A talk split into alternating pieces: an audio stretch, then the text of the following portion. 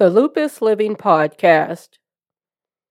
Today's episode Sharing Your Lupus Story.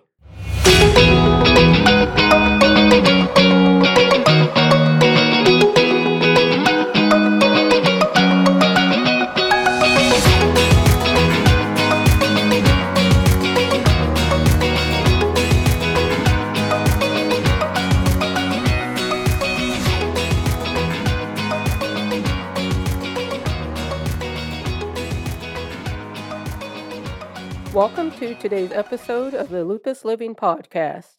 This is Gwen Alexander, your host. This is a podcast to encourage you while you're living with lupus. Maybe you're a family member or a friend of someone that has lupus and you want to understand what they deal with. Whatever the reason for you tuning in today, I, I say thank you for taking time out of your day to listen. And also make sure that you're following us on Facebook that's facebook.com backslash lupus living podcast. I also wanted to let you know that there is merchandise available from the podcast. There's shirts and mugs and masks available. And if you visit thegwenalexander.com and click on Lupus Living Podcast, you'll find the link there. And it's also the links are in the show notes. So let's let the world know that we are lupus warriors. May was Lupus Awareness Month, and I encouraged each of you to share your story, especially that month. Now, you don't have to tell everything if you did decide or still decide to share your story, but at least let others know that you are a lupus warrior. I wasn't walking around that month actively looking for someone to say, hey, let me tell you what it's like to live with lupus.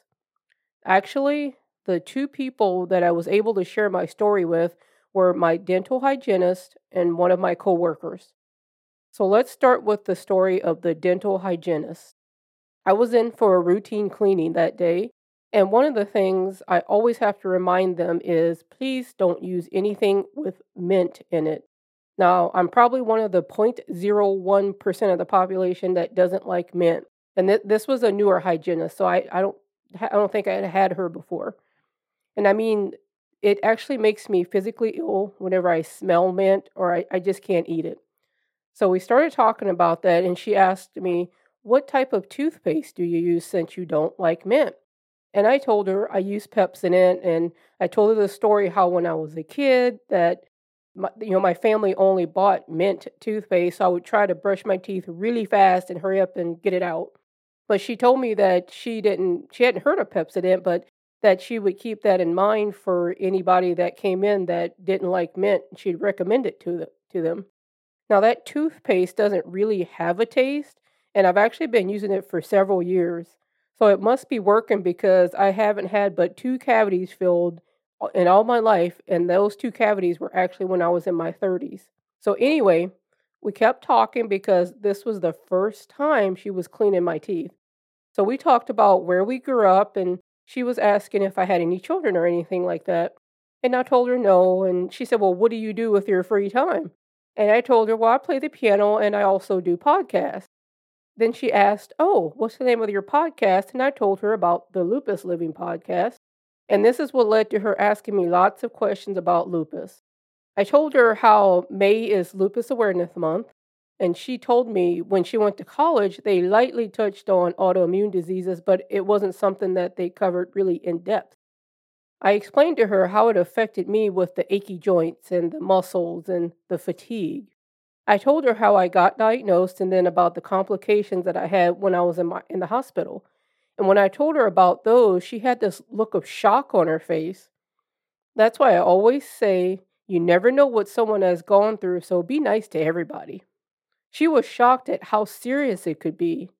Then I talked to her about how it can affect your internal organs and other challenges like not being able to remember things and how I use sticky notes to help me with that. I shared with her about certain celebrities that live with lupus, and one of them she knew, but some of the other ones she's like, I didn't know that they had lupus. She asked me several questions during my appointment, and I told her how I had shared on Facebook for those of us living with lupus to share our story with someone. So I asked her, Is it okay if I tell this story? Which she said yes. And I also shared with her how I deal with the extreme fatigue that I experience sometimes. I feel like people that don't deal with debilitating fatigue just can't understand what it's like to try and function when you are so tired. I don't know if she did look for the podcast, but you never know about the seed that I probably planted that day. Maybe she will have another patient come in and mention, Hey, I was just diagnosed with lupus. And maybe she'll remember me in the podcast and share that with them. She might even have a patient that's been diagnosed for a long time, and let's say that maybe they're feeling discouraged. And then she might remember there's this person named Gwen, and she she has a she has it also, and she also has a podcast that you might want to listen to. I left my appointment with clean teeth and a feeling of maybe I was able to encourage my hygienist to be able to help others that are living with lupus. Now, my second story is with one of my coworkers. And if you remember how when I told my story in the first episodes, I shared a, a lot of my really bad moments were when I, when I was at work. And also, that's when it got really bad to where they had to take me to the hospital. And this particular coworker, he was one of them that saw me like when I was really bad. He's actually seen me where I when I walk I would limp because my ankles and my knees were all swollen. But this particular day, I went to his department to talk to one of uh, his assistants, and she has autoimmune issues, but it's not lupus. But she has a lot of the same symptoms that I do. So we talk sometimes and talk about how it seems like we're both hurting at the same time. And while we were talking, she mentioned to this other coworker how Gwen deals with uh, some of the things like she can't walk sometimes and how I deal with being tired. And I started to explain to him how I had to change my exercise routine and other changes I had to make in my life in order to be able to function. He had this surprised look on his face. He said, I didn't know you deal with that. Then I proceeded to tell him about the brain fog, or, of course, lupus brain, and how I use sticky notes to help me with remembering things.